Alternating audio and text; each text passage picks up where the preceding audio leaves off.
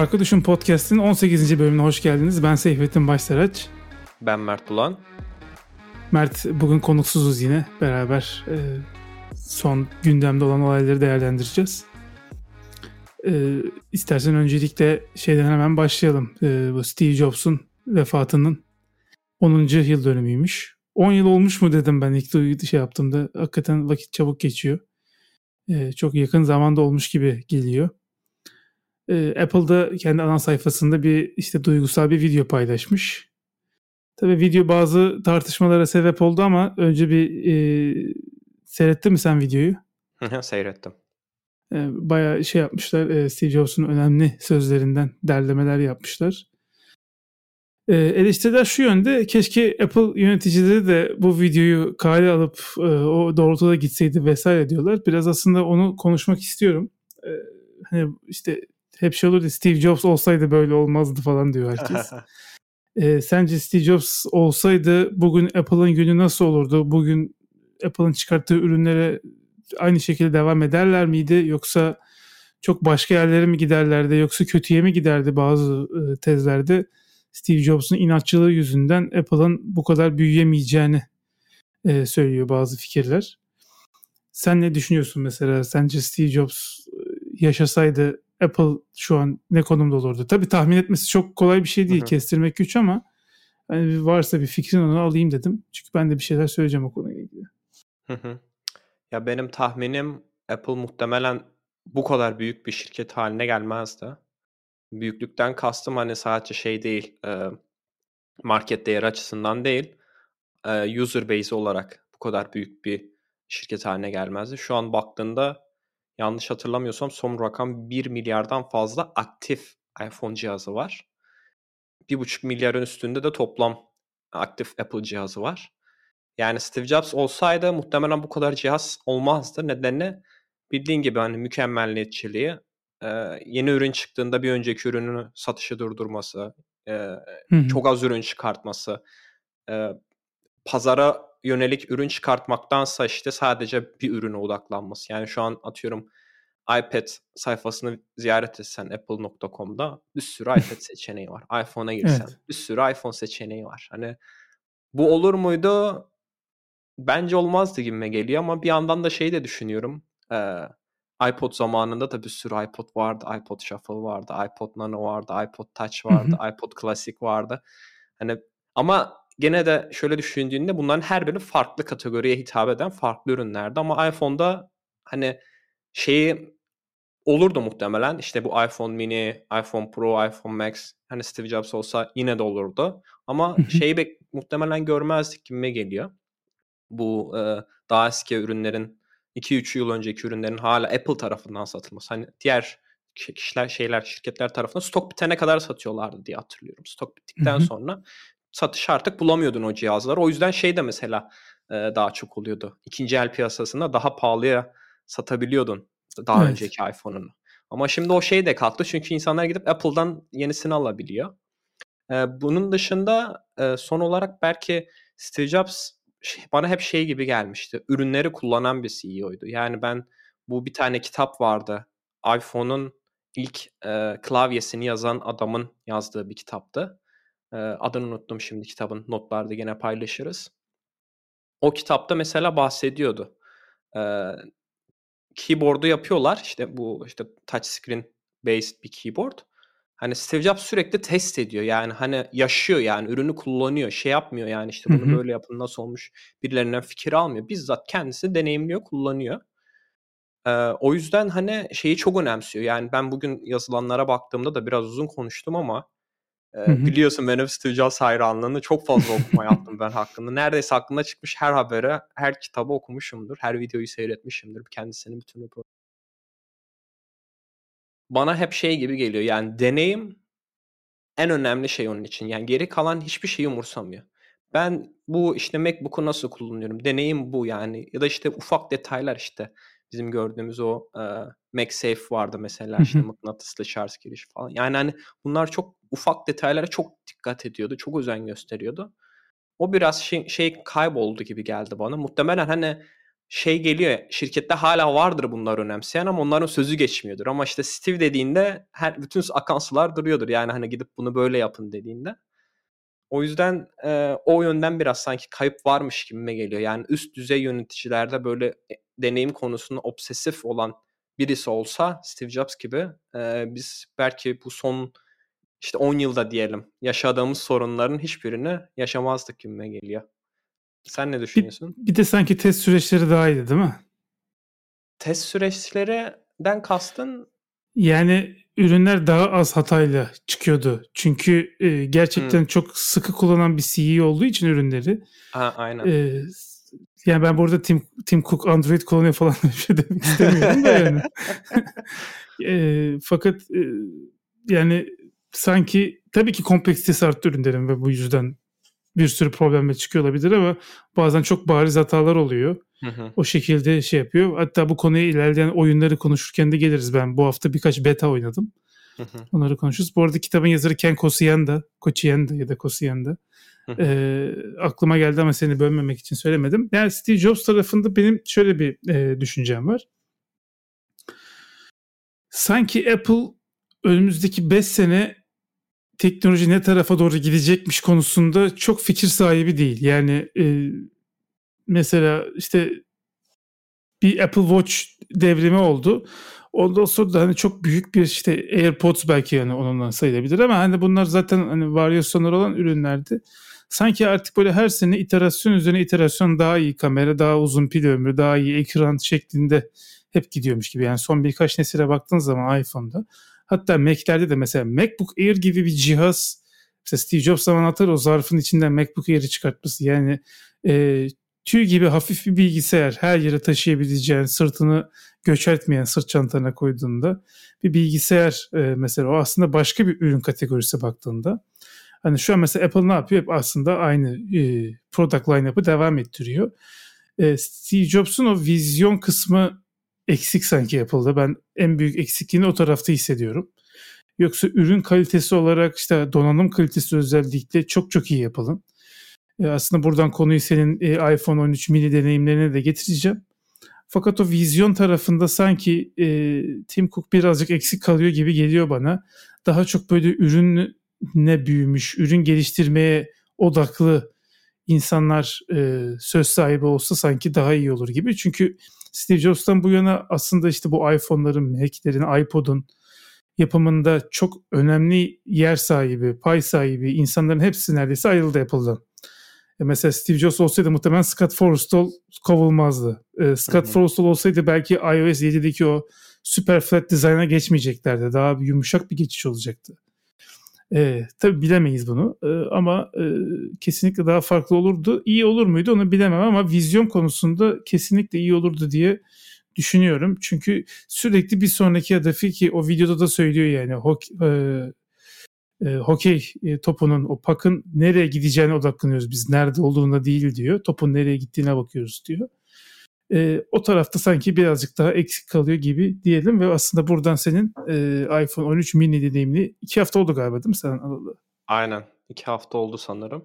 Yalnız ee, ona geçmeden önce ben çok ufak bir şey paylaşayım. Ee, böyle hani Steve Jobs gerçekten kimdir diye merak edenler varsa 3 video e, var benim aklımda. Ben bunları da her yıl izlerim sürekli. Hani böyle çok kısa zamanınız varsa bir tane video var. Secrets of Life diye. Steve Jobs'ın çok kısa bir sürede zaten bu senin bahsettiğin Apple'ın ana sayfasında paylaştığı videodan çok çok kısa kesit paylaşmışlar. Hani zamanınız yoksa çok fazla o videoyu seyredebilirsiniz. Bunların hepsinin linkini tabii paylaşacağız aşağıda. Biraz zamanınız daha varsa Stanford konuşmasına bakabilirsiniz. O da hı hı. E, böyle sürekli yani her yıl açıp izlediğim videolardan bir tanesidir. Son olarak da böyle bir iki saatiniz varsa The Lost Interview diye muazzam bir e, interview'u var Steve Jobs'ın. Orada sadece hani kendisi hakkında değil bütün bu işte işler nasıl yürüyor büyük şirketlerde onu görebilirsiniz ve orada ço- söylenen çoğu şey hala geçerli şeyler yani. Evet. E, değiş hiçbir şey değişmemiş durumda. O yüzden oradaki şeyleri bilip öğrenmek e, iş yaşamında da size e, bayağı yardımcı olacaktır diye tahmin ediyorum Şu şey sözü onda değil mi? Ee, şirket bir zaman sonra pazarlama ve satışçılara kalır. Hı, Ürün insanları aynen. arka plana itilir. Bu o zaman işte şirket aslında düşüşe doğru geçer diye. Ben en çok şeyi merak ediyorum. Ee, bugün işte Facebook skandalı vesaire oluyor, data breach'ler oluyor, privacy mevzuları oluyor. Bir de insanların telefon bağımlılığı konusu ki bugün onu da konuşacağız ufak. Hı hı. Bu olayları görseydi e, yarattığı canavarı e, tabiri caizse o konuda nasıl bir değişiklik yapardı onu da açıkçası merak etmiyor değilim ama tabii bilemeyeceğimiz şeyler.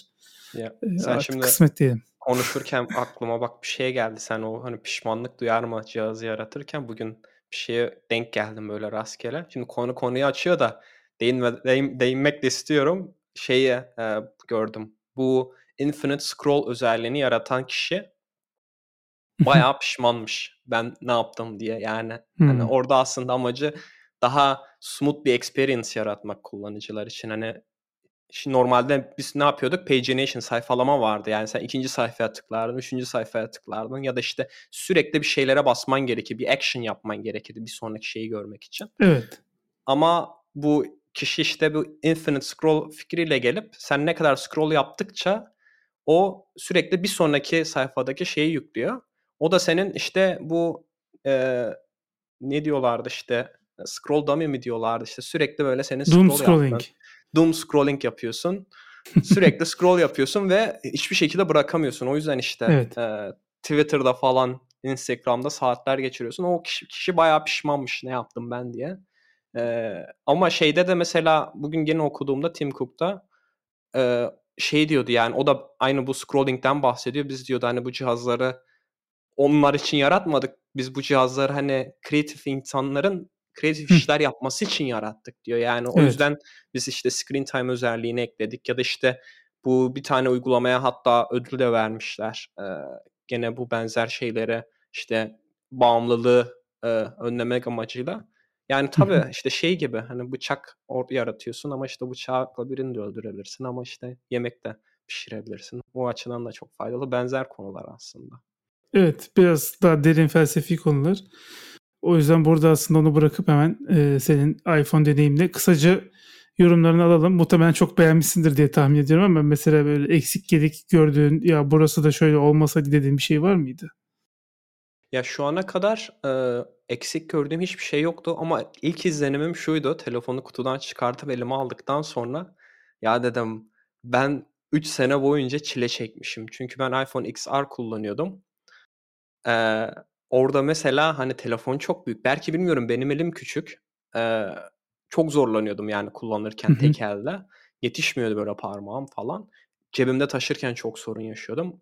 Bir de ağırdı yani cihaz. Ama bu bayağı hafif, ufacık. Tek elle kullanabiliyorum. Bir de biliyorsun klavyeyi böyle sağa da çekebiliyorsun bir, e, ayarlarından hı. istersen. Tam böyle tek elle bir şeyler yazabiliyorum falan. O açıdan muazzam. Ee, onun dışında ekran benim için büyük bir değişiklik oldu. OLED ekrana geçmiş oldum XR'dan dolayı. Ee, o da çok güzel gözüküyor. Hatta bugün işte bisikletle bir yere gidiyordum. Navigation'ı kullandım. Hani aydınlıkta bile o parlaklığı muazzam bir şekilde fark ediyorsun. Çok şey olmuyor hı. böyle aşırı bir yansıma falan da olmuyor parlaklığı yüksek olduğundan dolayı. O açıdan da çok memnunum. Ee, pil ömrü konusunda beni idare ediyor. Ben yani dediğim gibi eğer normal bir gün e, akışında çok fazla telefonla uğraşmıyorum. Yani zaten işte sürekli bilgisayar başındayım. Her şey bilgisayardan oluyor. Hani belki 2-3 saat falan kullanıyorum ama rahat herhalde 5-6 saat e, aktif e, yani ekran açık şekilde kullanabiliyorsundur diye tahmin ediyorum. E, o yüzden de o, o açıdan da bir hiçbir e, pil açısından da sıkıntım yok. Kamerayı da test ettim. Sana atmıştım ben birkaç tane resim. Orada çok güzel e, Güzel gözüküyorlardı. Çok güzel fotoğraflar çıktı böyle. Ee, ondan da çok memnunum. Tek bir tek böyle beni şey azıcık böyle üzmüştü. Ee, Pro'larda bu makro fotoğraf özelliği Hı hı. var. Ee, böyle bir baktım insanlar böyle işte yaprağa yakınlaştırmışlar. Oradaki böyle artık şeyleri görüyorsun, hücreleri görüyorsun. Ya da işte kıyafete yakınlaştırıyorsun falan oradaki artık şeyleri görüyorsun, detayı görüyorsun. O bayağı şey yaptı, üzdü beni. Ya dedim hani Pro mu şey yapsaydım falan ya ama fiyat farkı çok fazla. Bir de cihaz büyük. O yüzden hani şey yapmamıştım. Bir de Ancak ağır galiba Pro'lar. Pro'lar bayağı ağır. Paslanmaz bayağı çelik olduğu için böyle bayağı ben e, birisinin telefonu tutmuştum da orada çok ağır gelmişti. Ya ben işte o şeyi anlayamıyorum. Bir de hani çok kişi kılıf da takıyor. Kılıf da takıyorsun bir de üstüne. Bazıları işte atıyorum wallet da takıyor arkasına işte cüzdanı da takıyor falan filan. Yani abi cebinde bayağı böyle bir ağırlıkla geziyorsun. O hani şeyi deneyimi sevmiyorum ben. Hani bir şey böyle taşıyormuş hissi benim hoşuma gitmiyor. Ben zaten iPhone'u da kılıfsız kullanıyorum. Ee, o, o yüzden böyle hani hissetmek istiyorum. Hani o camını hissedeyim. Şey de kullanmam hiçbir şekilde ekranında film falan da kullanmam. O alüminyumu hissedeyim işte camını hissedeyim diye o şekilde kullanıyorum ama şeyi aldım. E, Apple Care Plus var burada. Türkiye'de hmm. yokmuş sanırım. E, bilmiyorum daha önce bahsettim mi e, bizim programda. E, kısaca değinim. Normalde işte şey veriyor Apple Care Plus alıyorsun. İşte ben aylık 11 euro gibi bir e, ücret ödüyorum. İşte sigorta aslında diyebiliriz kısaca. Yılda iki kere telefon düşüp kırılırsa camını ücretsiz olarak tamir ediyorlar. Sen sadece işte bu işçilik ücreti tarzı bir şey, bir ufak bir ücret ödüyorsun. Şeye kıyasla çok ufak. E, komple ekranın değiştirmesine bilmiyorum 300 euro falan gibi bir şey veriyorken bununla gidiyorsun işte 50-60 belki 70 euro falan gibi bir şey veriyorsun. Evet. E, Plus olması da Apple Care Plus olması da şunu etkiliyor. Eğer telefon kaybolursa ya da çalınırsa e, o zaman Apple sana yeni telefon veriyor. Bu da e, bayağı e, hoşuma giden bir şey ki benim yani hiç başıma gelmedi. Umarım da gelmez ama e, bir ev kirası kadar ücreti telefona verince haliyle eve nasıl sigorta yaptırıyorsan evet evinde hani bir sigorta sonra ona da zaten 5-6 euro gibi bir şey veriyorum. iPhone'a da dedim artık sigorta yaptırayım artık benzer şeyde meblağda olduğundan dolayı üzülmeyeyim. O yüzden hani kılıfsız şeysiz çok rahat bir şekilde kullanabiliyorum. Onu burada çok suistimal ederler diye getirmiyorlardır. Muhtemelen olabilir. Aynen olabilir. Bunun dışında ama dediğim gibi ha şeyden bahsedecektim. Ee, bu makro özelliği gelmedi ama bugün e, Halide diye bir tane e, uygulama var. Ben onu o şekilde telaffuz edeceğim. Çünkü bu şekilde telaffuz etmek hoşuma gidiyor. Ne zaman görsem hep ne güzel Halide isimli bir uygulama var diye. Ee, onlar bir şekilde abi e, Neural Engine'i kullanarak makro özelliğini iPhone 8 ve üzeri cihazlara getirmişler. Hı hı. Bugün gördüm ee, ben. Ben Twitter'da birkaç tane fotoğraf gördüm. Bayağı etkileyiciydi. Ama e, uygulama ücretli bir uygulama. E, evet, tabii. O yüzden hani e, onu da belirtelim. Ama yani bir para verip de böyle bir özelliği aktif hale getirmek cihazda e, muazzam bir şey. Onu belki e, denerim diye tahmin ediyorum. O yüzden artık şeye üzülmüyorum yani neden pro almadım falan diye aklım pro'da kalmıyor artık. Onu da e, dinleyenlerle paylaşalım. Gene biz uygulamanın linkini de paylaşırız notlar. Okey yani Face ID falan hiç negatif deneyim olmadı. Maske zorunluluğu var mı Almanya'da? Almanya'da maske sadece şeyde takıyorsun. Ee, bir mekana falan giriyorken kapalı alanlarda hmm. maske zorunluluğu var. Onun dışında Oralarda sıkıntı oldu mu? Hemen şifre ekranı atıyor bildiğim kadarıyla. Anında aynen yani o da muhtemelen çünkü şeyi e, biliyorsun o notch kısmını küçülttüler. Hı hı. Küçültürken orada muhtemelen bayağı bir şeyi değiştirmişler. Donanım olarak da değiştirmişler. O sayede küçültebilmişler zaten. Şeyi fark ettim sanki daha hızlı açıyor gibi geldi bana. Yani XR'da böyle bir şey vardı. E, e, sanki XR'da ilk Face ID'nin geldiği şeylerden biriydi. iPhone X ile birlikte tanıtılmıştı. XR'daki eski sensördü sonra e, XS'te şey yaptılar. İyileştirdiler ha. zaten o sensörü. O zaman o, o, o ben o yeniliği görmediğim için muhtemelen onu da şimdi fark ediyorum. O da bayağı hızlı açıyor falan böyle. Normalde çoğu açıdan şey yapmıyordu, tanımıyordu beni XR. O da güzel bir iyileştirme oldu. O yüzden şey diyeyim yani kısaca özetleyecek olursam e, bu benim deneyimi eğer benim gibi hani XR ya da iPhone X, XS hani bu tarz 2-3 nesil e, önceki cihazları kullanıyorsanız e, bence hani gerçekten e, upgrade etmek için e, upgrade'e değebilecek bir cihaz diyebilirim. Bir sürü hani şeyler unlock ediyorsunuz. Yeni feature'lar unlock ediyorsunuz iPhone 13 olarak. Ama işte bir, bir önceki seneninki varsa bilmiyorum yani o kadar da şey yokmuş gibi geliyor yani upgrade etmek için. Genellikle öyle diyorlar zaten review'larda. Ee, bir sonraki konuya geçelim. Podcast'ın uzunluğundan şikayet eden arkadaşlar olduğu için geçen bölüm 1 saat 55 dakikaydı. O yüzden biraz böyle hızlı hızlı atlıyoruz konuları. Hem de daha böyle güzel, keyifli oluyor. Ee, ama bu konuda biraz duracağız diye bir tahmin ediyorum ama öncelikle ilk kısmında şey yapalım. Bu Facebook'ta bir ispiyoncu, whistleblower'ı nasıl çeviririm bilmiyorum. e, ispiyoncu bir kadın e, şeyde Amerika'da senatoda bir tanıklık yaptı. İki yıl kadar Facebook'ta çalışmış ve içeriden ciddi belge toplamış. E, özetle şu ortaya çıktı. Sen belki daha iyi açarsın Mert ama kadın diyor ki Facebook etkileşim uğruna birçok şeye aslında göz yumuyor. Hatta işte gençlerin birçok kötü alışkanlığa sahip olmasına, depresyona itilmesine, onların moralin bozulmasına imkan tanıyor. Göz yumuyor bu tarz paylaşımlara kasıtlı olarak ki bu tarz işte paylaşımda daha çok etkileşim getirdiği için. Bunu şirketler yapıyorlar. Hatta şuradan çok ufak kenardan bahsedeyim. Twitch'te de bir data sızıntısı oldu bugün ortaya çıktı. Hatta en çok herkes şey diyken Twitch yayıncıları ne kadar çok kazanıyormuş ya diye böyle. 2 milyon dolarlar falan kazanan var senede. E, 9-10'a bile çıkıyor yani. yani. Çok üst örnekler olduğu için ortalama böyle 1 milyon 2 milyon dolar falan yani böyle popüler Twitch'çilerin kazandığı paralar. E, ama orada şöyle bir şey var. Detay var. E, bazı Twitch yayıncıları özellikle online kumarı çok teşvik eden bazı e, yayınlar yapıyorlarmış Twitch'te. Ve bunların internal konuşmalarını da bir şekilde ele geçirmişler yani. Bu adamların kendi aralarında yaptıkları podcastler, konuşmalar. Orada mesela şey diyor ben diyor kumar firmasından diyor 1.6 milyon dolar ayda ayda 1.6 milyon dolar para alıyorum hani bu tarz yayınlar yapmak için diyor. Bir de işin böyle bir karanlık tarafı var. Yani küçük çocuklar işte 14, 15, 16 yaşındaki çocukları online gambling'e, online kumara e, alıştırsın diye Twitch yayıncılarına para veren e, kumar şirketleri var. Olay artık iyice çığırından çıkmış durumda. Bu Facebook olayında bilmiyorum eksik anlattın mı? Belki sen de ekleme yapmak istersin. Bir ona bir konuşalım istedim açıkçası. Gerçi artık Facebook'tan yaka siktik yani. İki bölümde bir Facebook konuşuyoruz. ya Ama bir değinmekte fayda var. Tabii. Ya şu an sanki bana şey gibi geliyor. Amerikan medyası bayağı Facebook'un üzerine oynuyor şu anda. Evet. Oradan bir şeyler çıkartmak istiyorlar. Yani ya işte bir, bir şekilde böl bölecekler şirketi ya bir ceza yüksek meblağ ceza gelecek ya bir regülasyon çıkacak falan. Bayağı onun üzerine oynuyorlar. Ama bu da yani şey olarak güzel bir şey yani düşünsene ya. Medya hani bir şeyler değişsin diye uğraşıyor. Bu... Ama niye acaba?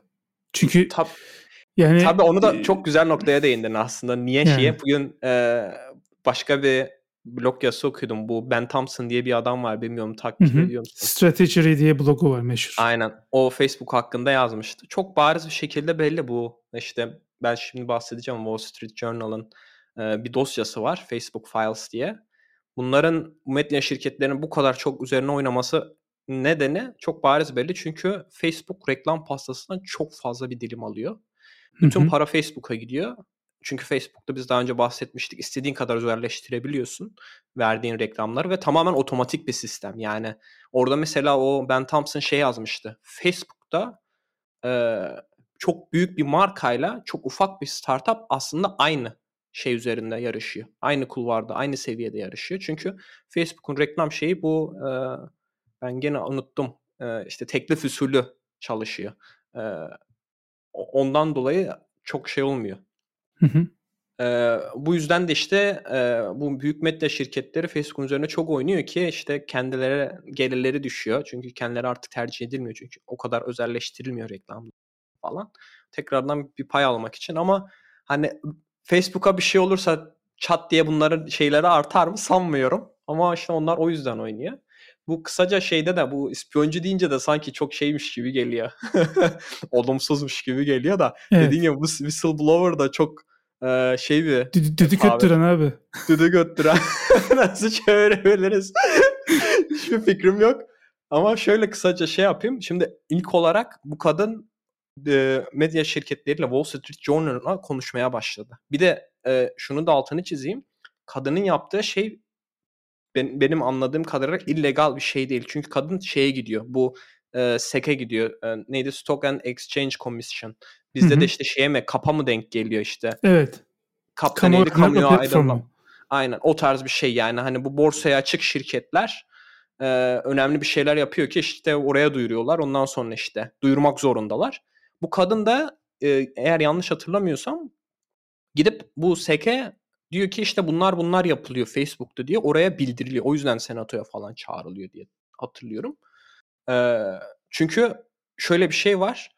Türkiye'de ne, nasıldır bilmiyorum ama eğer çalıştığın şirket hem şey yapabiliyorsa, e, yatırımcıları zarara uğrattıracak bir şeyler yapıyorsa, illegal bir şeyler yapıyorsa Hı. senin şirket çalışanı olarak sorumluluklarından bir tanesi de bunu e, işte şeye bildirmek. E, hukuka şeye bildirmek ya da işte hı hı. E, belirli komisyonlara falan bildirmek.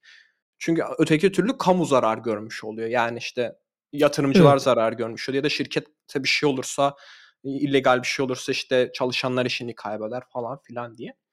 Her neyse bu kadın yavaş yavaş böyle bir şeyler sızdırmaya başlıyor. Wall Street Journal'da Facebook Files diye bir dosya açıyor ve bu kadının paylaştığı şeyleri haber haline getiriyor. Farklı farklı haberler haline getiriyor. İşte bir tanesi mesela e, haberlerden e, bir tanesi işte Instagram'ın e, bu teenage girl dediğimiz işte e, onlu genç, kız. ya, işte, genç kızlar e, diyelim genç kızları e, şey yapan toksik e, bir şekilde etkileyen e, Instagram'ı bir platform haline geldiğinden bahsediliyor. Bu da şuradan çıkıyor. Facebook kendi içerisinde araştırmacılığı var. Nasıl işte atıyorum evet. üniversitelerde araştırmacılar varsa büyük şirketlerde de e, bilimsel anlamda araştırma yapan insanlar var.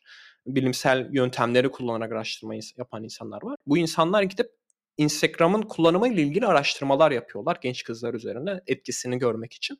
Ve bunun sonucunda görüyorlar ki işte belli işte üçte biri e, kızların olumsuz anlamda etkileniyor ve bunların çoğu genellikle vücutlarıyla ilgili şeyler oluyor. Çünkü Instagram'da sürekli işte modeller falan fotoğraf paylaşıyor. Bakıyorlar işte beli inceymiş işte kızın beli ince değilse o kötü hissediyor. E, işte dudağı kötüyse işte kötü hissediyor falan gibi. Bu baya böyle genç kızlarda inanılmaz bir bunalıma neden oluyormuş. Hatta e, bazıları böyle intihara kadar e, yönelebiliyormuş. Bu Facebook'un kendi içerisinde yaptığı bir araştırmanın sonucu. Wall Street Journal bunu haber haline getiriyor. Buna benzer birkaç bir farklı konularda daha işte şey yapıyor. İşte Facebook'taki Facebook işte ünlülere daha e, farklı davranıyor. İşte normalde sen bir kullanıcıysan falan bir şeyler çok çabuk bir şekilde e, halledilmiyorken eğer ünlü biriysen e, bazı şeyler e, çok daha çabuk bir şekilde hallediliyor. Onun dışında başka bir haber yaptılar. Bu işte e, uyuşturucu kartellerinin e, bütün operasyonu Facebook üzerinden dönüyor. E, ve şimdi asıl sorun şurada.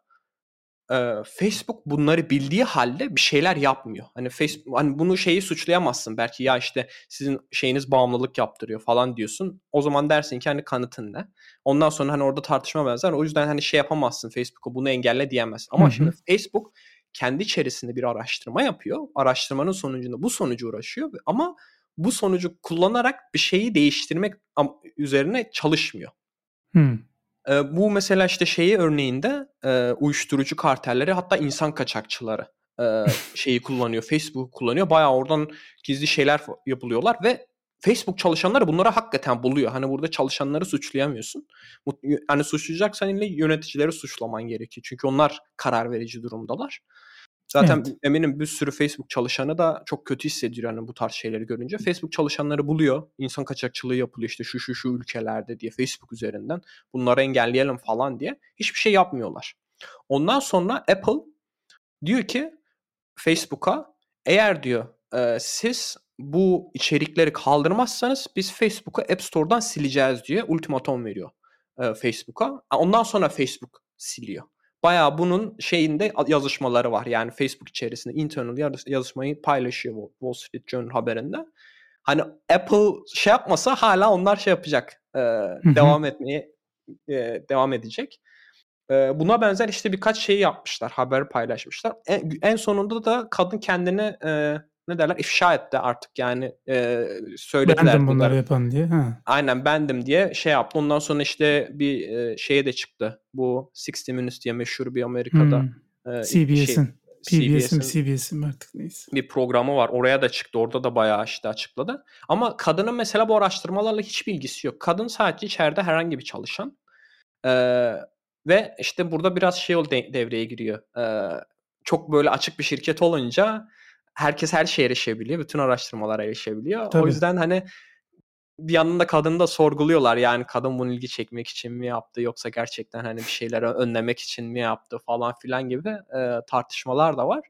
Ama genel anlamda işte sorun burada şey Facebook kendi ürününün zararlı olduğunu biliyor ama bunu önlemek için bir şey yapmıyor. Neden? Çünkü işte yine bahsettiğimiz konu. E, bu mesela kadının o e, videoda bahsettiği e, konu şuydu. E, böyle e, hate speech içeren yani nefret söylemi içeren içerikler çok fazla etkileşim alıyor Facebook'ta. Yani bunu her evet. yerde görüyorsun. Twitter'da da öyle. Twitter'da ne kadar öyle. böyle sen pohpohlarsan işte böyle nefrete o kadar çok işte millet tartışmaya giriyor. E, birbirine şey yapıyor, sayıyor, sövüyor. E, Facebook bunu biliyor. Ve ama e, bunu önlemek için bir şey yapmıyor. Onun yerine gidip daha çok hate speech içeren içerikleri senin news feed'ine düşürüyor. Sen de gidip onlarla da etkileşimi haline giriyorsun. Ondan sonra ne oluyor? Trafik artıyor. Trafik arttıkça e, işte daha çok reklam gösteriyor. Daha çok reklam gösterince de daha çok para kazanıyor. O yüzden bunu kesmiyorlar. Yani böyle işte normalde halbuki bunu e, flagleyebiliyorlar. Bak burada hate speech var diye düşürelim bunun popülaritesini. Önermeyelim bunu newsfeed'de gibi bir şey yapmak yerine hala bunu pushlamaya devam ediyorlar. Son olarak işte sorun da orada bu zaten. Yani hani geliri ön plana koyuyorlar. Şeyi bu toplumun psikolojisine e, geri plana atıyorlar. E, yani Facebook şeyi tamamen işte bu konularla ilgili ne olacak? İşte senatoya çağrıldı falan e, orada dinlendi kadın. Nasıl bir sonuç çıkar bilmiyorum. Yani çok deniyorlar Facebook'u köşeye sıkıştırmak için ama hala işte bir legal olarak bir şeyini bulabilmiş değiller yani Facebook'un bir açığını işte şuna karşı geliyor, şuna karşı geliyor ya da böyle, ya da yeni bir işte regüle etmeleri gerekiyor, yeni bir yasa çıkarmaları gerekiyor ki onunla e, Facebook'a bir şeyler yapsınlar ama bu zamana kadar e, bir şeyler çıkmadı. Buradan bir şey çıkar mı? Açıkçası pek sanmıyorum ama hani bunları bilmek en azından e, insanları şeyi düşündürtüyor yani hala Facebook kullansak mı kullanmasak mı şeyini. Çünkü ben bugün o Ben Thompson yazısını okurken şunu gördüm. İnternete bağlı 4,5 milyar insan varmış. 3,5 milyar insan her ay Facebook'un bu ürünlerinden bir tanesi işte WhatsApp, Instagram, Facebook bunlardan bir tanesini kullanıyormuş. Yani hani bunu düşününce işte neden o şirket 1 trilyon dolar değere sahip anlayabiliyorsun. Tabii. Güzel özetledin. Ee, ben bu kadar detaylı bilmiyordum açıkçası. O Ben Thompson'ın yazısına da bakacağım. Onları da paylaşırız ama o sanırım ücretli onun blogu. Ücretli diye biliyorum. Ya bazı yazıları bloğu, ücretleri. Aynen bazı yazıları ücretli ama işte ayda bir iki kere falan böyle birkaç yazıyı şey yapıyor. Ücretsiz yapıyor. Ben, o da o yazılardan bir. Evet. Ben yesinler birbirlerini modunda e, çekirdeğimi aldım. Uzaktan seyrediyorum e, şey derler dinsizin hakkında imansız gelsin diye. 200'lü medya 200'lü Facebook'la uğraşsın dursun. Çünkü medyanın gözünü yumduğu çok fazla skandal var dünyada. Daha büyük şeyler de var. Ee, yani genç kızların şey depresyon sürüklenmesinden de büyük şeyler var. Mesela işte kilisenin skandalları. Katolik kilisesinin. Hı hı. Katolikleri de karşımıza aldık durduk yere. Neyse e, e, medyanın böyle gözümde çok fazla şey var. O yüzden hani e, menfaat uğruna böyle bir kavga var.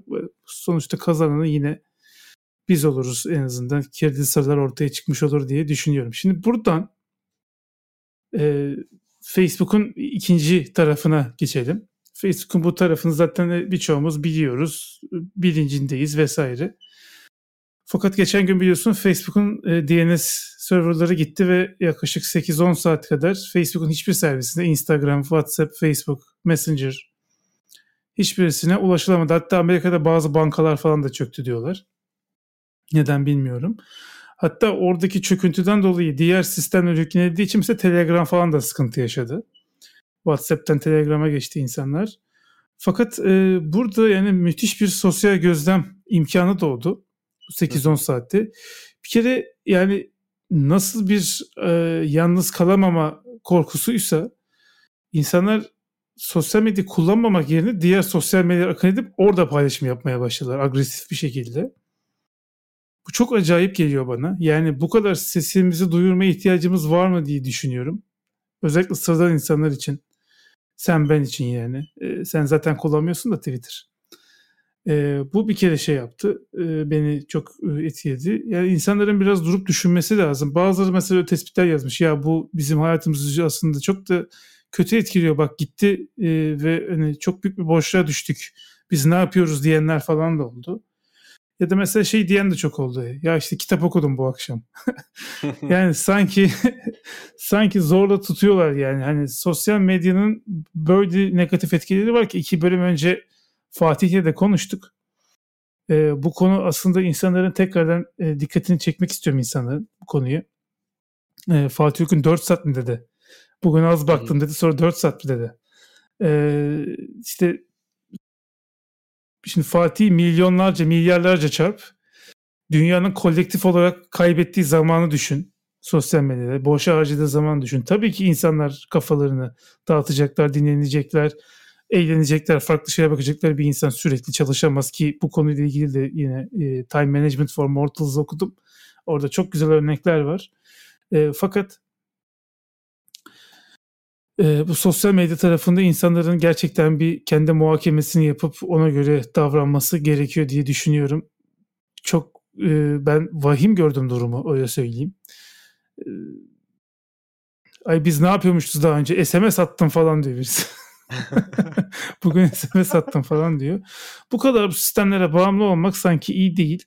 E, şimdi bu konuyla ilgili daha da fazla hani kafa ütülemeyeceğim diyeyim. E, çünkü bu konuyla ilgili ben çok fazla hani farklı görüşte şeyler okudum. Hatta geçen Twitter'da da e, Furkan Kılıç diye bir arkadaş var. Podcast'i dinliyor. Selam olsun kendisine. E, bu Metaverse konusuyla ilgili bir yorum yaptı da yani abi bu teknoloji teknoloji ayak uydurmazsak gerek kalırız. Her şeye ayak uydurmak zorundayız gibi bir şey söyledi. E, ben buna katılmıyorum. E, Neil Postman'ın e, Teknopoli diye bir kitabı var. Türkçesi de var hatta. Onu da yazarız show notlarına. Burada işte bu teknoloji şirketlerinin bir tekel oluşturup aslında insanlara yeni teknolojileri ihtiyaçları olmamasına rağmen o insanların zorla hayatlarına sokmaya çalıştıklarına dair ve bunun aslında insanlığın zararının olduğunu, faydasının olmadığını anlatan bir kitap. Gerçekten sanal bir dünyada yaşama ihtiyacımız var mı gibi mesela soruları insanlara kendi kendilerine sormaları gerekiyor. Ya bu firmalar metaverse'ü yapıyorlar belki ya da işte sosyal medya yapıyorlar ama sen buna girecek misin? Sen bu teknolojiyi kullanacak mısın? Herkes kullanıyorsa sen kullanmak zorunda değilsin. Senin gerçekten bir faydan olacak mı yoksa sana bir zararı mı olacak? Mesela bu sosyal etkiden bahsettiğin insanların depresyona sürüklenmesi, işte kendisini beğenmemesi vesaire, özgüven kaybı. Mesela böyle yan etkileri var yani bu e, teknolojinin. Bu yeni etkilerin bilincinde yine de sen bu sosyal medyaya girmek istiyor musun? Biraz bunları sorgulamak lazım. Hatta işte o kitapta Neil Postman'ın işte bir, yeni bir teknolojiye girmeden önce kendinize sormanız gereken sorular gibi böyle bir kolajı var ya da başka bir konuşmasında var. Ee, böyle 10 tane falan e, şey var, e, soru var. E, bunları aslında söylemek istedim. Çünkü e, yani herkes sosyal medyayı kullanıyor ve yani müthiş bir şey var. E, bilgi kirliliği var, vakit kaybı var, efor kaybı var. E, şunu söyleyebilirim mesela işte ne bileyim sosyal medyaya uzak durduğunuzda ya da çok kontrollü kullandığınızda ya da o işe girmediğinizde e, kazandığınız vakitte çok güzel işler yapabiliyorsunuz. E, bunu işte Fatih de bölümde söylemişti yani. Bırakıcı kitap yazıyordum ben bir sürü e, kısmını yazdım kitabın falan. Vakit kalıyordu böyle ne yapacağım falan diye şey yapıyordum diye.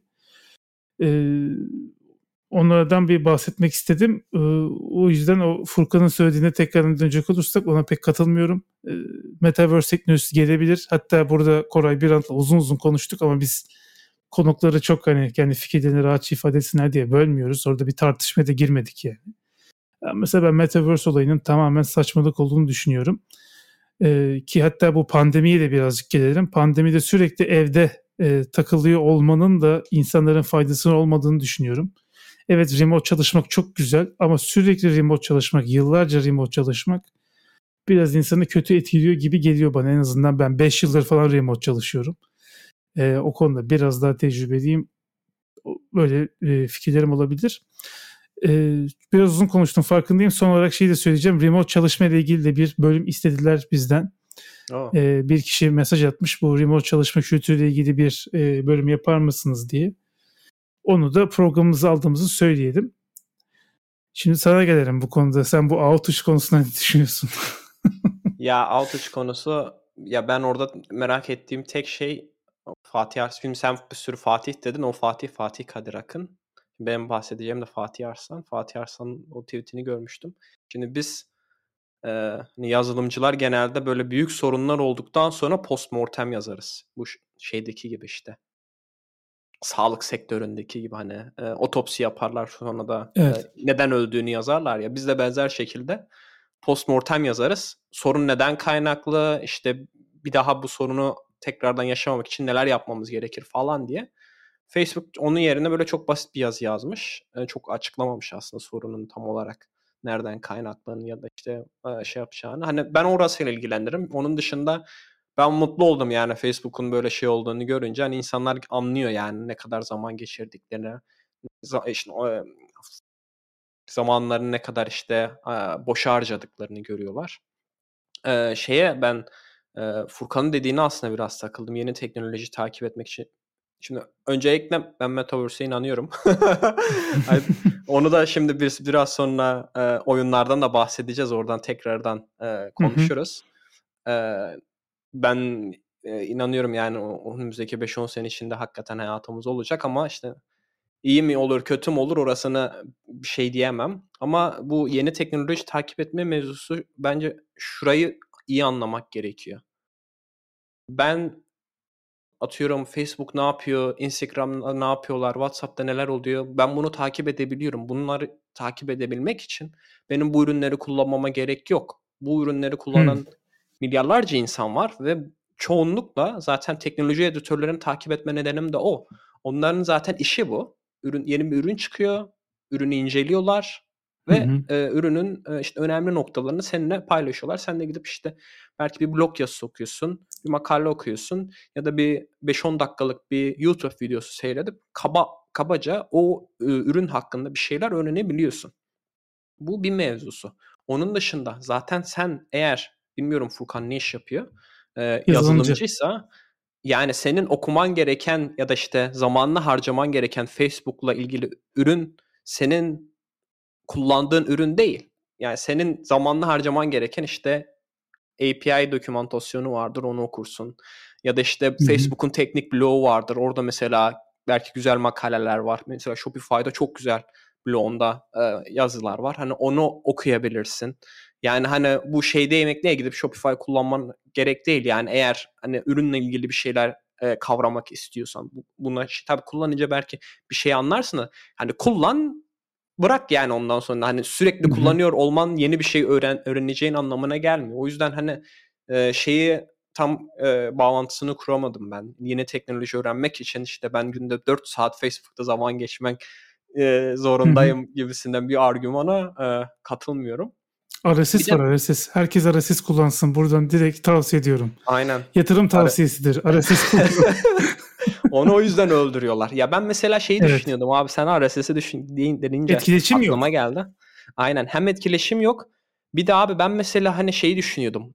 Amerikan çünkü hani bütün olay orada geçiyor şu anda o Amerika ancak regüle edebilir bu büyük şirkette. Belki de Avrupa Birliği bir de bir şeyler yapabilir de onların daha farklı problemleri var.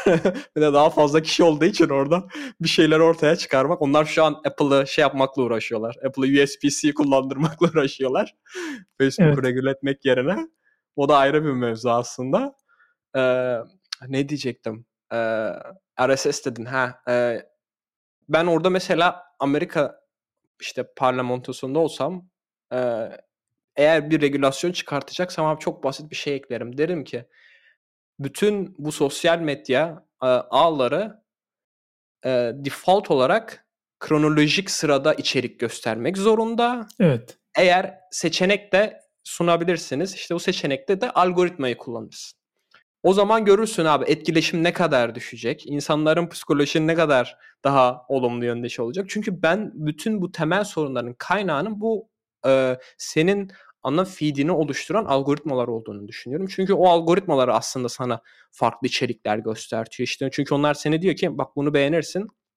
Beğen etkileşim yani etkileşimde de genelde ne oluyor? Ya beğeneceksin ya bunu paylaşacaksın ya da yorum yazacaksın ya da işte tıklayacaksın eğer bir link falan varsa. bunu istiyorlar hani bütün bu e, sosyal medya ağları. Ama işte sen e, normal bir içeriği görürsen ki ben bu benim mesela e, yaptığım şeydir işte RSS'te zaten budur. E, sana kronolojik or, e, sırada göstertir içerikleri. En son yayınlanan şey en üstte olur. Bu sayede işte evet. bir şeyleri daha çok daha iyi takip şey yapabilirsin, takip edebilirsin.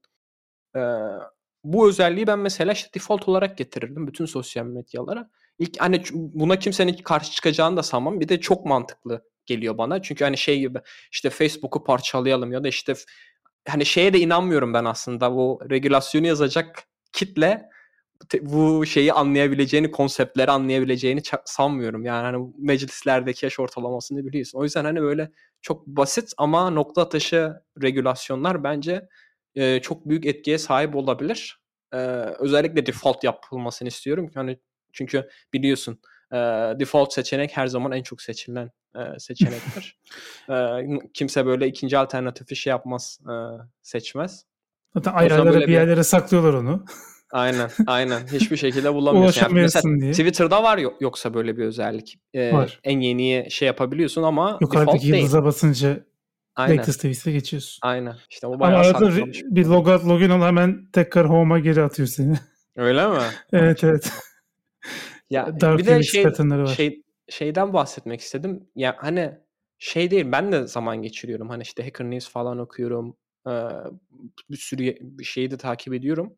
Orada ben mesela şunu çok uyguluyorum abi.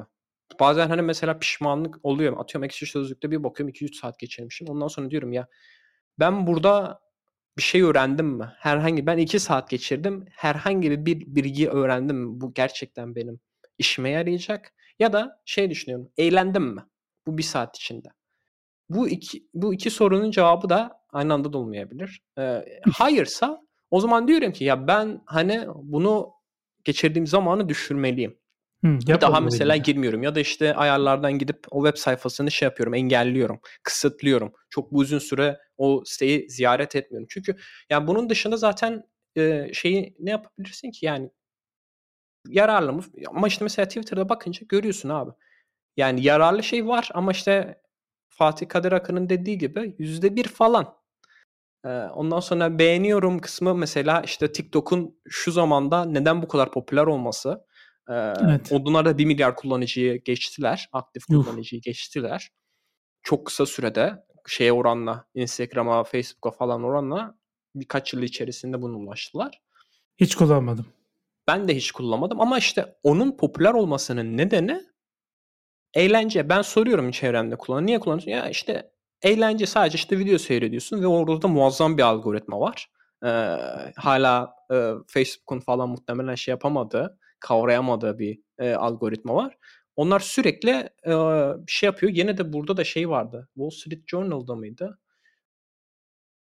Muhtemelen gene oradaydı. E, bu hep daha önce de bahsettiğim bir kadın editör var orada. E, orada bir şey yapmışlardı TikTok'un algoritması nasıl çalışıyor diye. Orada da farklı profiller yayın yaratmışlardı. İşte mesela işini kaybetmiş bir adam profil yaratıyorlar. Ondan sonra bir bakıyorlar ki TikTok hakikaten böyle ona onunla ilgili şeyler göstermeye başlıyor bir süre sonra. Hmm.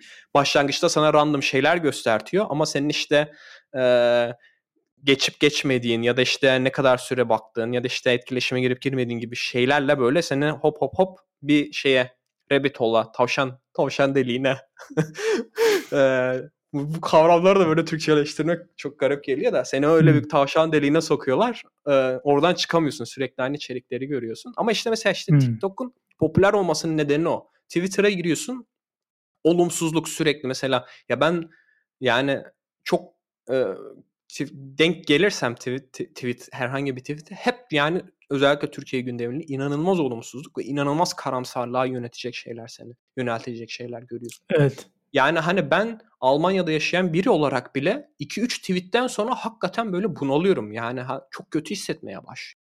O yüzden hani şeyi takip edemiyorum. İşte sen atıyorum kaç kişi 500 kişiyi takip ediyorsan yani sen ben sen senin feedine girsem abi herhalde şey böyle sıkıntıdan falan artık böyle şey yaparım kendi içime kapanırım artık böyle dertlenirim falan gibime geliyor yani. O yüzden hani kullanmıyorum.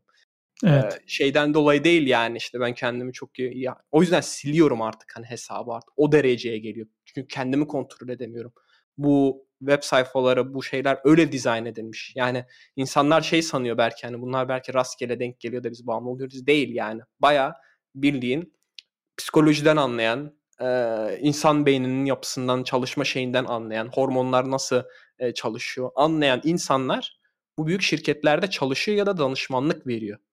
Bu sayede işte bu bir tane Atomic Habit diye bir tane kitap var muhtemelen evet. sen okumuşsundur. James o Clear. aslında gerçek olan e, kişi değil. Bu adam birisinden öğreniyor. Onun ben şimdi adını unuttum. Stanford'da bunların e, şeyleri var. E, araştırma e, enstitüleri mi derler? Ne derler üniversitelerde. Hı hı. Öyle bir mekanı var. Orada bunun işte profesörü var. O adam buluyor. Hatta o da Tiny Habits diye çıkarttı. Yanlış hatırlamıyorsam gerçek kitap o. o gidip gidip hakikaten Facebook'a iş yapıyor. Yani öğretiyor hmm. yani nasıl böyle şey yaratırsın. Habit, e, alışkanlık yaratırsın kullanıcılar için. O yüzden sen mesela işte ne yapıyorsun işte otobüs beklerken durakta hop çıkartıyorsun telefonu Instagram'da iki scroll. O aslında sen bir alışkanlık geliştiriyorsun ve o alışkanlığı geliştirmen için e, geliştirmene yönelik olarak senin hı hı. E, sana böyle bir şey yapıyor yaratıyorlar uygulama yaratıyor. Yani bunlar tamamen böyle rast gelmiş. Aa bir anda biz Instagram çıktı bağımlısı oldum değil. Hakikaten Instagram seni bağımlı etmek için yaratılmış bir şey. Hani bunu da bayağı bildiğim bilim insanları yardım ederek yapıyor bunu. O kitap o şey mi? Hani, Power of Power of Habit mi? Charles Duhigg. Ee, Alışkanlıkların ben, gücü Türkçesi. Çünkü yok, onu referans tiny, veriyor. Tiny, yok Tiny Habits diye geçiyor. Bu hmm. e, B.C. Fogg diye bir adam zaten PhD'si de varmış adamın. Hani ha. doktorasını muhtemelen bunun üzerine yazmış. Hani yani hmm. düşünün. Yani hani üzerine doktorası yazan bak küçük değişkin değişiklikler her şeyi değiştirebilir gibi bir şey Kesinlikle şey var. ben denedim bu arada çok işe yarıyor. yani işte o Atomic Habits kitabını da işte bu adamdan öğrenip yani muhtemelen onun çalışma grubunda mıydı neydi o adam daha sonra yazıyor Atomic hmm. Habits. O yüzden hani e, şeylerde başlıklıklarda farklılık gö- gösteriyor. E, o, o yüzden e, bu, bu benim de okuma listemde. Hani öyle kısaca değineyim dedim. Zor işler yani günün anlamında. Hani ne yapalım? Şeyde vardı ben çok seviyorum Flu TV'de İlker Canekli. Peki ne yapalım? diye soruyor her zaman. Hani dinleyenler de hak verip bana artık bu kadar konuştuktan sonra peki ne yapalım derlerse yani çok basit abi. Ya, ya sileceksin hesabını ya inanılmaz bir şekilde limitleyeceksin bu screen time'la falan. Yani bak her gün 3 saat mi şey yapıyorsan er, bir sonraki günde ki ben 2,5 saat şey yapacağım. Hani bu bile bir kazanımdır. Yani günde yarım saat kazanacaksın. Uzun dönemde çok büyük fark eder. Evet. E, aslında feed'i kapatabilmek falan da çok güzel olurdu. Dediğim gibi öyle bir Chrome extension kesim vardır. E, bir de şunu söyleyelim. Mesela RSS feed uygulamaları ben mesela Feedbin kullanıyorum servis olarak. Twitter hesaplarını ve YouTube kanallarını RSS feedine eklemene izin veriyor.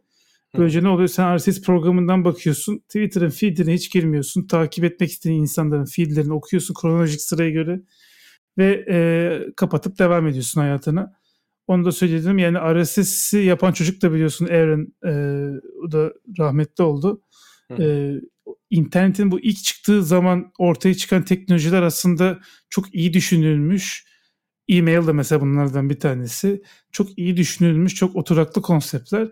Sonradan çıkanlarda biraz daha e, sosyolojik, psikolojik açıdan problemler var diyebilirim. Benim de böyle bir gözlemim var. O zaman burada bir ufak kitaplara gelelim sonra da oyunları konuşup devam ederiz. Çünkü benim bahsetmek istediğim bir e, kitap var aslında birkaç bölümdür okuduğumu söylüyorum. Time Management for Mortals diye faniler için zaman yönetimi hatta bununla ilgili bir e, bölüm de yapmıştık. Orada bahsetmiştik. Fakat ben kitabı yeni bitirdim. E, çok fazla toplu taşımaya binmediğim için e, evde çok fazla vakit ayıramadım. Yeni işimden de dolayı biraz yoğun çalışıyorum. E, benim için bu sene okuduğum en iyi kitap onu söyleyeyim. E, hatta e, tüm zamanlar listemde e, tavsiye edeceğim top 5 kitaptan bir tanesi olabilir. Ki yani, yani Deep Work, Pür, Dikkat, e, Niçin Uyuruz falan gibi kitaplar seviyesine geldi benim için. Gerçekten e, insanların zamana bakış açısını, o perspektifi çok iyi oturtan bir kitap.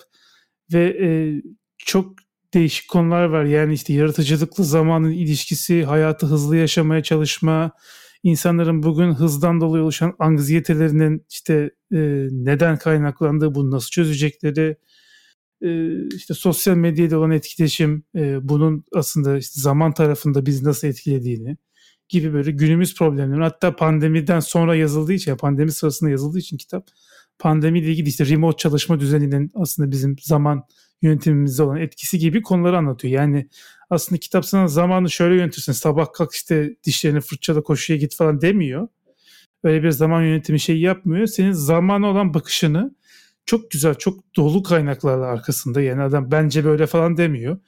20 tane kaynak veriyor sana. Diyor ki bak bu adam böyle demiş. İşte şu buradan kaynaklamış. Böyle bir araştırma var falan gibisinden böyle. Hani bu tarz kitaplar daha e, hı hı. senin fikrini değiştirmeye yönelik oluyor. Öyle diyelim. Bu açılardan çok iyi. İnşallah Türkiye'de bir yayın evi de bizi dinleyen varsa yayın evlerinden e, bu kitabı çevirdi. Oliver Burkeman'ın Time Management for Mortals kitabı. Ben e, beni çok etkiledi. Onu söyleyeyim. E, hayata bakışımı değiştirdi. E, mesela böyle durup beklediğim işte hızlı yürüyorsam yavaşladığım falan oluyor son birkaç haftadır. E, çok komik gelebilir bazılarına mesela oturup gökyüzünü falan seyrediyorum böyle dakikalarca. E, bir gün içerisinde 20 tane iş yapmamaya çalışıyorum. Yapabilecekmişim gibi geliyor ama onun aslında kendi limitasyonlarımın farkına varmaya başladım. Hiçbir zaman tamamlayamıyorum zaten onu 20 tane işi. İki tane iş mesela önem sırasına göre. Bu sefer anksiyetende bir rahatlama oluyor. Çünkü sürekli iş yetiştirmeye çalışmıyorsun. Sürekli bir yere yetişmeye çalışmıyorsun. Ee, kendi kısıtlamalarını bilmesi insanın çok e, faydalı oluyormuş zaman konusunda. Onu gördüm. O yüzden bu kitaptan özellikle bahsetmek istedim. E, bir de çok küçük benim tarafımda böyle bir haber var. E, Stripe yayınları web sitesini yenilemiş. Stripe yayınları ben çok severim. Bütün kitapları var neredeyse. 2-3 tanesi hariç. Onları da muhtemelen tedarik ederim yani. Çok e, güzel kitaplar basıyorlar. Çok şey öğrendim onların kitaplarından. Onu da bir söyleyeyim. Sitesi çok ilginç. O yüzden bunu söylüyorum bu arada. press.stripe.com linkleri yazarız. Var mı sende? Sen devam ediyor musun okumaya? Ya ben işte bu How to Influence People kitabını bitirdim. Hı. Yani şeyi düşünüyorum hala. Bu kadar az para harcayıp da bu kadar çok faydalandığım başka bir kitap olamazdı diye. Artık ben... influencer olurum diyorsun. Olur. ya e, şeyi gördüm ben orada. Tavsiyeler o kadar böyle nasıl net ki hani çok basit bir şey söylüyor mesela. Gülümse diyor mesela. Sürekli gülümse karşıdaki kişi. Ya da işte eğer karşıdaki kişinin bir şey yapmasını istiyorsan o kişinin hani kendi fikriymiş gibi senin yapmak istediğin şeyi algılamasını sağla falan gibi. Yani böyle çok düz bir şekilde hani sana bir tavsiyeler vermiş ve bu tavsiyeleri de örneklendirmiş sürekli. İşte böyle bir e, satıcı var, işte businessman var. Bu işte böyle yapmış, böyle sonuç almış. Ya da işte Abraham Lincoln'dan örnek veriyor sana. Bu böyle yapmış, böyle sonuç almış diye 1930'da yazılmış. Bayağı onlar şey yapmışlar. Araştırmışlar işte bu insanların biyografilerini falan. Yani inanılmaz bayağı kitapta da böyle sana en, en sonunda da şey yapıyor her bir chapter'ın. Listeliyor şunu yap, bunu yap, bunu yap diye falan. Çok net bir kitap. Ee, tavsiye ederim. Eğer böyle nasıl diyeyim e, sürekli insanlarla ilişkiniz varsa işte yöneticilik seviyesinde işte team lead falan gibi. E, zaten e, Rıza'yla e, Ufuk paylaşmıştı bizle, bizle bu kitabı kendileri team lead olarak çalışıyor. E, o yüzden hani bayağı şey yaptım e, diyebilirim etkilendim. Hala ben şeyi okumaya devam ediyorum. Snow Crash'ı. O bayağı nasıl diyeyim başlangıçta böyle bayağı okey durumdaydı ama şimdi biraz ilginçleşmeye başladı. Çok böyle Sümerlilere falan giriyor. Böyle dil konusuna giriyor. Böyle şey oluyor nasıl diyeyim biraz böyle işte gene bilim kurgu ama işte biraz sanki böyle felsefi yaklaşımlar gelmeye başladı. Böyle ortalarda bir kısımlarda şey var. E, kütüphaneci diye bir karakter var Metaverse içerisinde. Her şeyi bilen. Onunla böyle bir diyalog halindeler. Oradan sürekli böyle çok güzel şeyler ortaya çıkıyor. Ee, hala onu e, okumaya devam ediyorum. Bilmiyorum senin eklemek istediğin bir şey var mı kitaplar konusunda yoksa yavaştan oyunlara geçerim çünkü o Metaverse'da bağlandırmak istiyorum. Anladım. Yani Metaverse konusunda ben de dokundurmak isterim. Çünkü bu Time Management for Mortals'da da yani insanların bu dünyadan kaçmak istedikleri için bu tarz şeylere e, çok yöneldiklerini anlatıyor. E, ama çözümün bu dünyadaki sorunlardan kaçmak değil, o sorunlarda o elinden geldiğince yüzleşmek olduğunu da söylüyor. O yüzden biraz Metaverse konusu acaba büyük çapta insanlığı kötü yönde etkiler mi diye düşündüğümden dolayı karşıyım. Çok kısa bundan bahsetmek istedim ama oyunlara geçebiliriz. Ee, istersen sen hiç e, akışı bozmadan devam et. Sen New World oynuyorsun. Amazon'un yeni MMORPG'si. Aynen. Ee, bu ne zaman? Geçen salıydı sanırım çıktı oyun. Ee, ben şöyle söyleyeyim demiştim sana ben bağımlılık bağımlı olmak istediğim bir MMORPG arıyorum diye. Böyle biz hani şey gibi insanlar şimdi ya Hipo, Hipo, Hipokrat Hipokrat mıydı? Ya Hipokrat dedi. Şey bu yemini olan değildi sanırım. Onunla mı bağlantılı bilmiyorum. Hani hipokrasi yapmak hani kendin ha, bir şey söylüyorsun ama iki yüzlülük. hani e, hani biz öyle insanlara şey yapıyoruz, tavsiyeler veriyoruz da gidip böyle bağımlılık şey yapıyor. Bunlar hani nasıl diyeyim kontrollü şeyler. Ve bu muhtemelen senin o bahsettiğin gibi sen nasıl gökyüzüne bakmak istiyorsan bazen hani rahatlamak için oyunda oynuyorsun. Ee, bu New World oyunu da benim için o tarz bir oyun. Çünkü ben şeyi çok seviyorum. Ee, böyle başka bir evrene gidip bütün e, işte dünyadaki sorunlarından değil de herhangi bir sorunum yok çok şükür de. Kendini hani, kaybetmek istiyorsun tabii. Kendini ki. kaybetmek istiyorsun. Hani insanlar bu yüzden Harry Potter'ı seviyor. Bu yüzden Lord of the Rings'i seviyor. Bu yüzden Game of Thrones'u seviyor. Bunların her biri farklı bir dünya yaratıyor. Farklı bir dünya inşa, yarat inşa ediyor ve senin içine alıyor. O dünya içerisinde de böyle yaşamak benim hoşuma gidiyor. New World'de zaten e, öyle bir oyun. E, bir korsansın, bir e, adaya gidiyorsun ve adada kalıyorsun. Corruption denilen böyle büyülü bir şeyler falan var. Hani ben o hikayesiyle aslında çok nasıl diyeyim aşırı ilgili değilim ama ben bu MMORPG'nin oynanış şeklini çok seviyorum. Çünkü sana bir sürü alternatif veriyor. Yani hem bir kere e, bir dünyanın içerisindesin ve hani açık open world dediğimiz bir oyun. Zaten MMO'da e, massively multiplayer e, 2000 kişi var server, her bir serverda. 2000 e, limitlemişler şimdilik. Onun da zaten çıkışta bayağı sıkıntılı oldu bu arada oyun. İnsanlar 3 saat 4 saat hmm, sırada bekliyordu oyuna girebilmek için. Ee, orada da Amazon'un büyük bir fail oldu yani. Hani Amazon olup o kadar AWS gibi servis verip de şey yapamamak, scale edememek o farklı bir konu. Ee, şimdi bu MMORPG'deki şey seviyorum ben. Bir kere bir main quest oluyor onu takip edebiliyorsun. Orada sana zaten hani bu RPG kısmı role playing hani o şeyi veriyor. Hikayeyi veriyor sana e, oyunla ilgili. Onun dışında side quest'ler oluyor. Onun dışında e, belirli e, skill'ler oluyor. İşte nasıl diyeyim skinning oluyor hayvanların işte derisini yüzme e, şeyi. ya da gidip işte e, oduncu oluyorsun işte ağaç kesiyorsun onları şey yapıyorsun. Orada belli bir skill level'ini arttırıyorsun.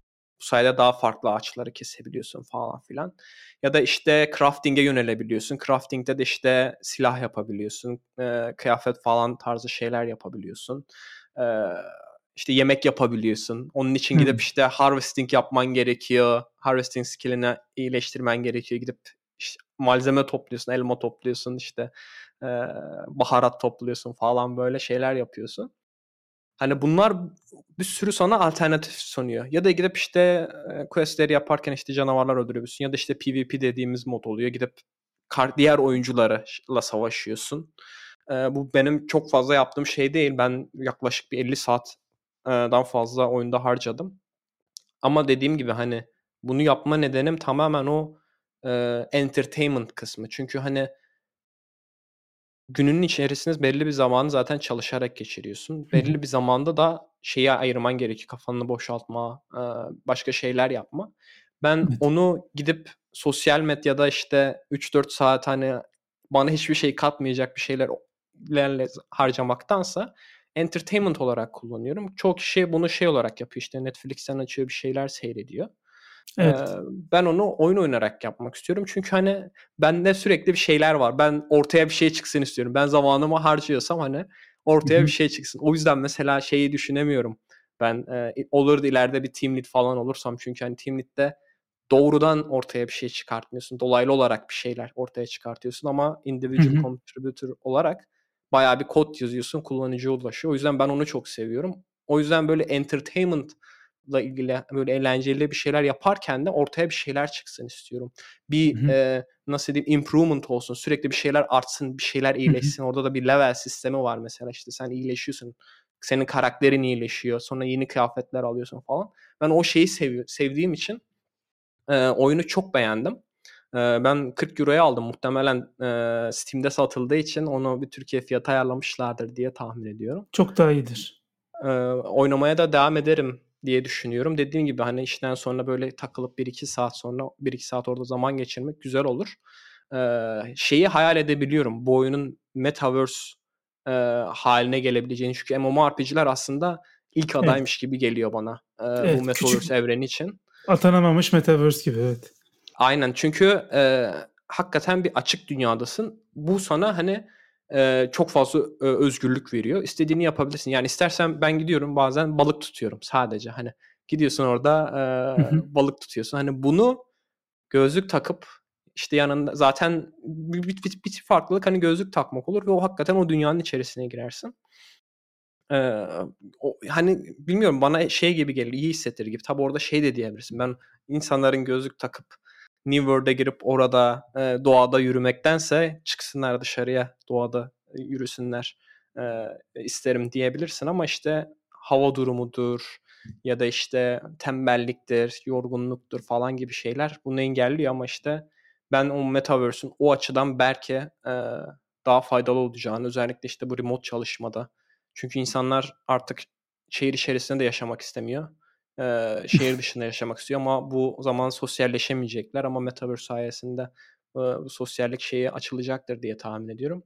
O yüzden yani büyük bir adaymış gibi geliyor bana e, bu oyunun e, metaverse evrilmesi e, açısından. Yani benim oyun hakkında aslında paylaşacaklarım bu kadar.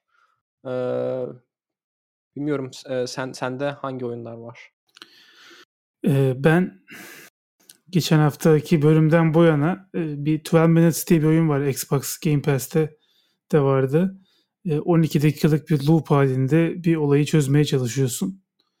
Özetle e, böyle anlatabiliriz. İşten eve geliyorsun. Karın seni karşılıyor Sonra bir zaman sonra bir 3-4 dakika sonra bir polis giriyor içeriye. Bu kadar sadece anlatayım. Ee, sen olayı değiştirmeye çalışıyorsun. Sana bir şey olursa ölürsen vesaire tekrardan baştan başlıyor. Tekrar kapıdan içeri giriyorsun ama tabii karakter loop'un içerisinde olduğunu biliyor. Her loop'ta öncekilerden öğrendiklerini kullanarak deniyorsun. Çok bol düşünmeli, puzzle çözmeli. Ee, kısa bir oyun. Üç farklı sona bitirdim ben. Ee, bir sonda bitirince tam bitmemiş oluyor oyun iki farklı sonla da arka arkaya bitirebiliyorsun. İki defa da öyle arka arkaya bitirmiş oldum. Yani aslında üç defa oynamadım oyunu. Bir defa oynadım. E, o güzeldi. Onun dışında iki tane beta'ya e, katıldım. Hafta sonu Microsoft'un bu sene en büyük bel bağladığı, ümitli olduğu oyunu Halo Infinite'in betası vardı.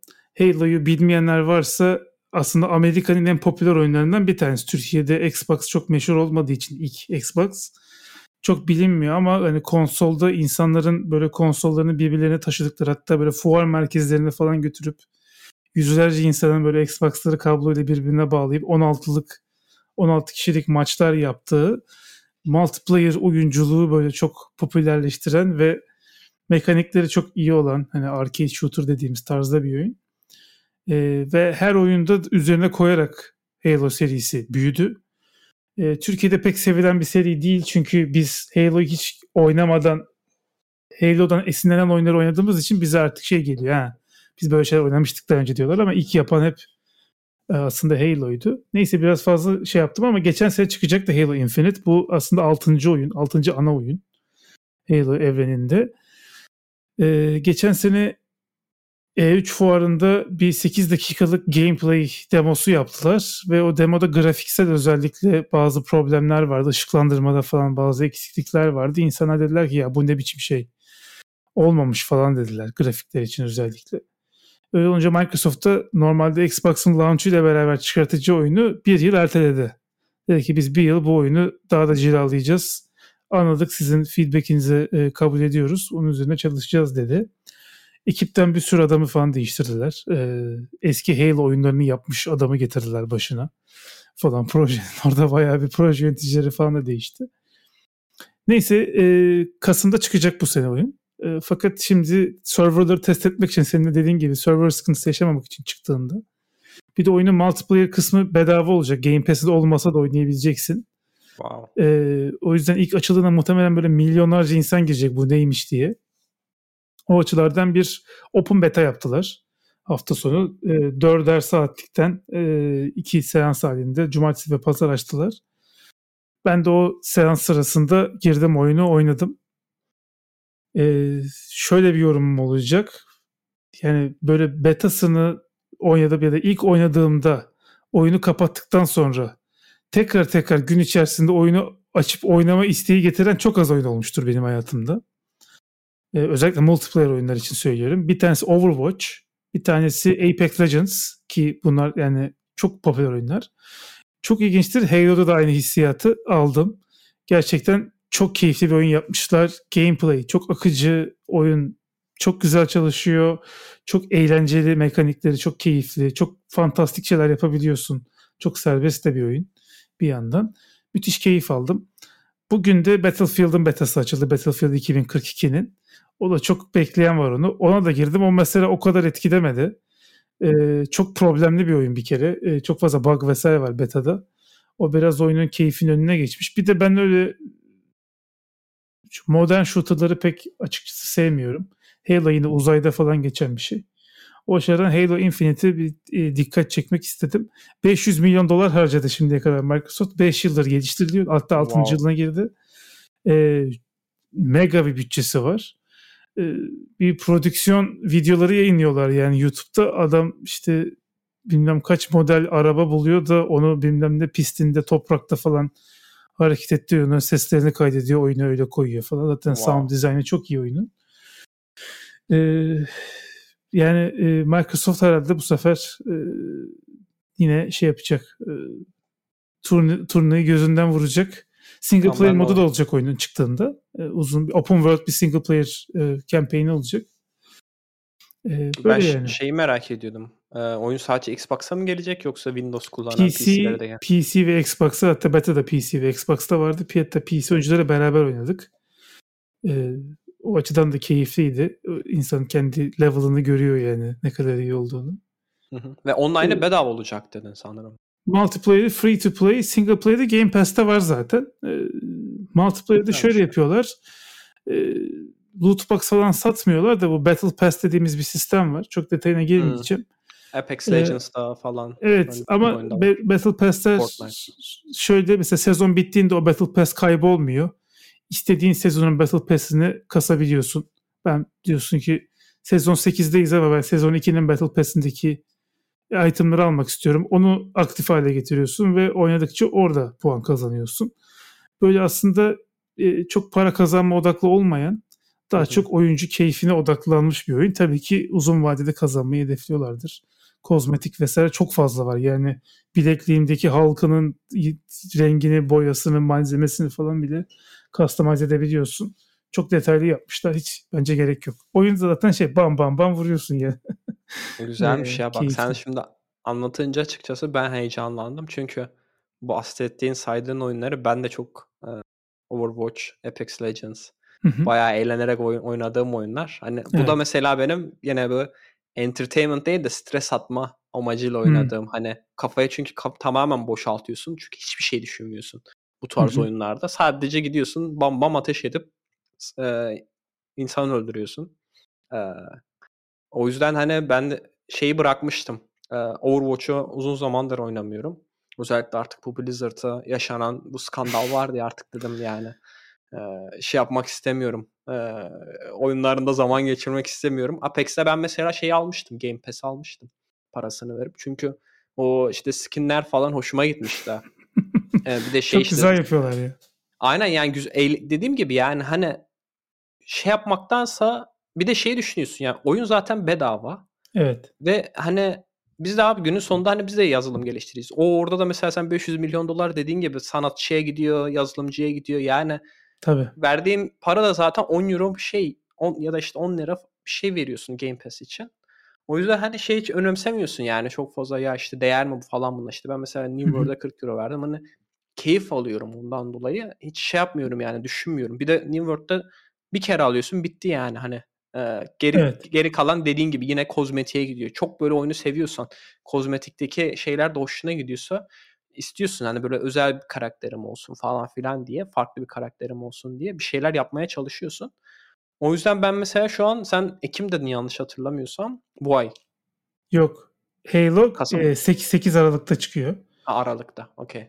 Daha var Evet. yani. O yüzden zaten biraz aslında kötü hissediyorum kendimi. Çünkü oyunu oynamak istiyorum ve şu an oynayamıyorum. Serverlar kapalı. Açıyorum öyle menü ekranındaki müziği dinleyip kapatıyorum yani. O Yapabileceğim şey güzelmiş. yok. O ben şey yapayım da e, indireyim de sen o betası varsa açılırsa çat diye birlikte Müthiş belki oynarız. denk gelip Voice chat, gelebilirsek. voice chat de var bende. E, Aynen. güzel oynarız. Ben çünkü Hello'yu ilk burada ben e, Alman bir ev arkadaşım vardı onunla yaşıyorken hı. o on- onunla oynamıştık. Multiplayer oynamıştık. İkiye bölüyordu ekranı. E, birlikte şey yapıyorduk falan. İlk, ilk defa orada oynamıştım. E, bayağı böyle farklı gelmişti. Hani benim diğer oynadığım oyunlara kıyasla hani uzay Evet. dediğin gibi uzayda geçen bir oyun. Çok ben oynadığımı hatırlamıyorum bile. Hikayesi de iyidir. Yani e, bir sürü romanı var Halo'nun. Evreni genişleten. Amerika'da o kadar popüler oluyor ki artık e, oyunlardaki hikaye yetmediği için artık romanları yazılmaya başlanıyor ve böyle evreni iyice genişletiyorlar. İşte çok büyük bir backstory koyuyorlar. E, işte aslında insanlar ilk canlı değil falan dünyada. Uzaylı bir ırk var. Onlar çok kibir sahibi oluyorlar da işte ondan sonra başlarına bir şeyler geliyor falan. Sonra insanlar oluşuyor. Onların oluşturduğu bir şey falan. Biraz bu Prometheus var ya şeyin Hı hı. Alien'ın Prometheus o hikayeye benzer bir hikaye. Ee, hoş yani şeyi çok hoş. Ee, hikayesi çok hoş. Ee, ben oturup bayağı okumuştum, araştırmıştım yani. Ne, nedir bu olayın aslı, aslı da nereden geliyor bir Hı hikaye. hı. Çünkü sonuçta oyunda uzaylı vuruyorsun yani. Karşına çıkan Ya uzaylı vuruyorsun. çok mantıklı geliyor ya. Ben mesela işte New World oynarken hani görüyorum. Çünkü şeyler topluyorsun böyle gezerken e, e, dünyada. E, hikayeler topluyorsun ama yani nasıl diyeyim o o an o hikayeyi okumak istemiyorsun. Yani hani e, Hmm. sadece ben hani göreve devam edeyim. Bir an önce görevi alayım, görevi teslim edeyim. Çünkü hani kafanda planlıyorsun sen ne yapmak isteyen işte ben gidip bunu yapacağım falan filan diye. O böyle bayağı dikkat dağıtıyor ama mesela olur da kitaplarını çıkartırlarsa severim yani alırım okurum hakikaten hikayesi neymiş falan. Çünkü o kadar zaman geçiriyorsun zaten oyunda ve onu hani anlamak daha fazla böyle zevk almanı sağlar gibi geliyor Tabii. bana. O yüzden çok güzel yapmışlar hani o şeylerin e, oyunların kitabını çıkartma çıkartmasını. Tabii oynarken o bilinçli oynamak çok farklı oluyor. Motivasyonların da değişiyor oyun oynarken. Böyle. Benim e, şimdi tek merak ettiğim şey şu acaba e, iyi FPS alabilir miyim ben ekran kartımla? Çünkü ben şimdi New World oynuyorum. hı hı. Normal ayarlarda oynuyorum. Yüksek ayarlarda oynamıyorum. Bende şey var. e, AMD RX 580'de sanırım. Oynarız. E, öyle bir ekran kartı var. Ben bu New World oynadıktan sonra orada çünkü şeyi kullanmışlar. Crytek Engine'i kullanmışlar. E, biliyorsundur Crytek Engine böyle genelde benchmark engine'lerinden biridir böyle ekran Evet. kartını test etmek için. E, zor bayağı zorlayan çok da güzeldir yani hani Crysis'ta falan e, görmüşsündür bilmiyorum belki. Muazzam Ya kaliteli ama işte deli de ekran kartı istiyor. Ben dedim ya dedim, artık şey yapayım ki belki upgrade edeyim ekran kartımı falan filan diye. fiyatlar da uçuk şu an. Ekran Abi kartı fiyatları. Abi ben böyle bir şey hayatımda görmedim. Yani hani işte şeye bak şey planlıyordum. Ee, neydi RX 6700 XT diye e, bir ekran kartı. Evet evet. Şey karşılaştırıyordum işte FPS değerini iki katına çıkartıyor direkt. Ee, Birçok FPS oyununda falan.